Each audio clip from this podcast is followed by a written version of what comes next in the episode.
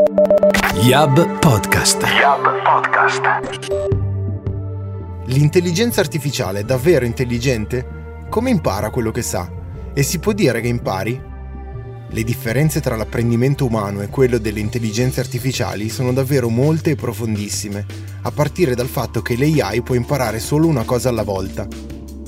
Il giornalista Andrea Daniele Signorelli entra nelle dinamiche del ragionamento dell'artificial intelligence per spiegare i bias e il lato oscuro di questa tecnologia. Questo è IA Podcast, speciale Milano Digital Week. Benvenuti a questa edizione della Milano Digital Week 2020, versione Resto a casa. Sono Andrea Daniele Signorelli e voglio parlarvi del lato oscuro dell'intelligenza artificiale. Perché dovrei parlare del lato oscuro di una tecnologia meravigliosa che ci sta fornendo innovazioni fondamentali da quelle della nostra vita di tutti i giorni, il prossimo film che vedremo su Netflix, il prossimo disco che ascolteremo su Spotify, le nostre chiacchierate con lo smart speaker più o meno soddisfacenti, innovazioni anche molto più importanti, come per esempio la capacità di questi strumenti di indovinare, di individuare il melanoma della pelle con una velocità molto superiore a quella dei medici, anche più bravi ed esperti. Quando parliamo di intelligenza artificiale in verità stiamo parlando di deep learning, questi algoritmi che permettono di conquistare tutte le innovazioni che abbiamo appena accennato. Per esempio, come fa l'intelligenza artificiale, il deep learning, a riconoscere in quali foto sono presenti dei gatti?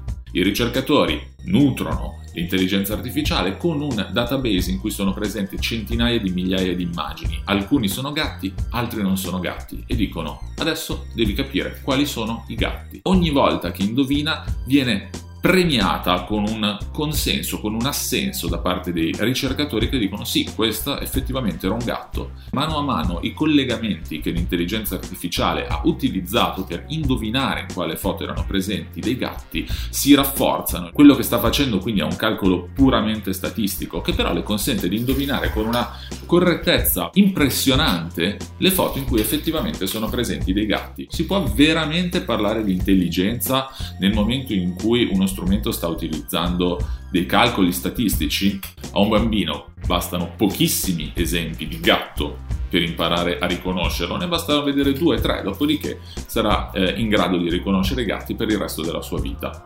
A questa conoscenza aggiungerà anche quella di riconoscere i cani, riconoscere le scarpe, riconoscere gli amici e tutto quello che noi impariamo nei primi anni della nostra vita. L'intelligenza artificiale invece prende la capacità di riconoscere i gatti solo dopo centinaia di migliaia di esempi e se volesse imparare a riconoscere i cani dovrebbe cancellare completamente tutto ciò che ha imparato finora. È per questo che si parla di ANI, ANI, Artificial Narrow Intelligence, intelligenza artificiale limitata, perché queste intelligenze artificiali sono in grado di compiere un lavoro e solo un lavoro per volta. Non solo, mancano, a differenza dell'essere umano, completamente di capacità di astrazione e di generalizzare. Per esempio, noi conosciamo, impariamo a riconoscere un gatto, Qualche anno dopo magari impariamo a riconoscere un giaguaro e poi vediamo una lince. Anche solo osservandola siamo in grado di capire che sta da qualche parte a metà tra il gatto e il giaguaro e che sicuramente siamo di fronte a un felino. Questa è la nostra capacità di astrazione e di generalizzazione ed è qualcosa di cui le intelligenze artificiali sono completamente sprovviste. Avrete sentito parlare dei volti che non esistono creati dall'intelligenza artificiale. Dopo aver analizzato milioni di foto, di primi piani di uomini e donne, un'intelligenza artificiale ha imparato a riprodurre da sola in autonomia, rimescolando tutti questi pixel, delle foto finte di uomini finti che però appaiono in tutto e per tutto come se fossero veri. Poi ha provato a cimentarsi con i gatti, corrono, saltano, bisogna fotografare dall'alto, dal basso, di fianco, in diagonale, cambiano completamente le loro eh, sembianze di foto in foto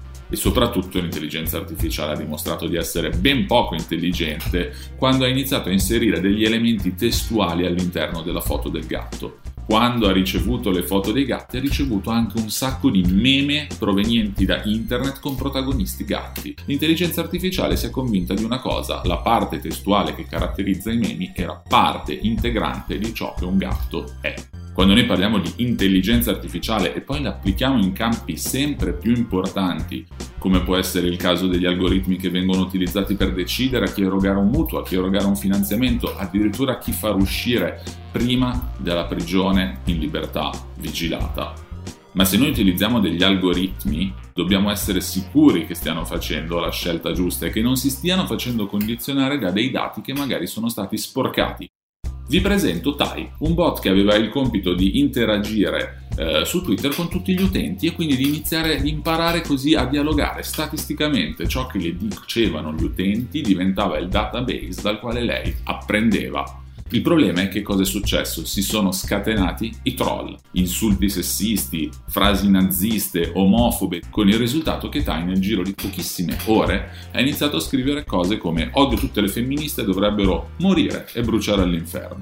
In 24 ore l'esperimento di Tai è stato immediatamente chiuso, cancellato. Era inevitabile che succedesse una cosa del genere perché l'intelligenza artificiale ragiona solo in base ai dati, ma questi dati chi li crea? L'uomo, i pregiudizi dell'uomo, le nostre abitudini, le nostre consuetudini, ma una volta che questi dati sono dentro un algoritmo che opera centinaia di milioni o miliardi di calcoli prima di effettuare le sue previsioni e di prendere le sue decisioni, per noi a quel punto diventa impossibile aprire la cosiddetta scatola nera e guardare dentro che cosa è successo all'interno di quell'algoritmo, che cosa è andato storto, quali erano i dati sbagliati.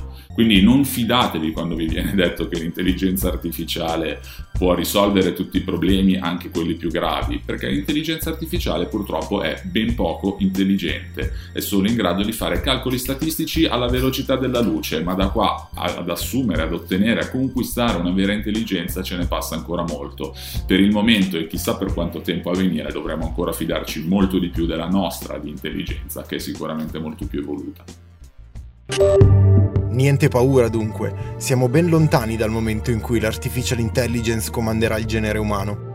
Per adesso è solo uno strumento molto efficace per svolgere un gran numero di operazioni quotidiane. Appuntamento al prossimo episodio di Hub Podcast. Yab Podcast. Yab Podcast.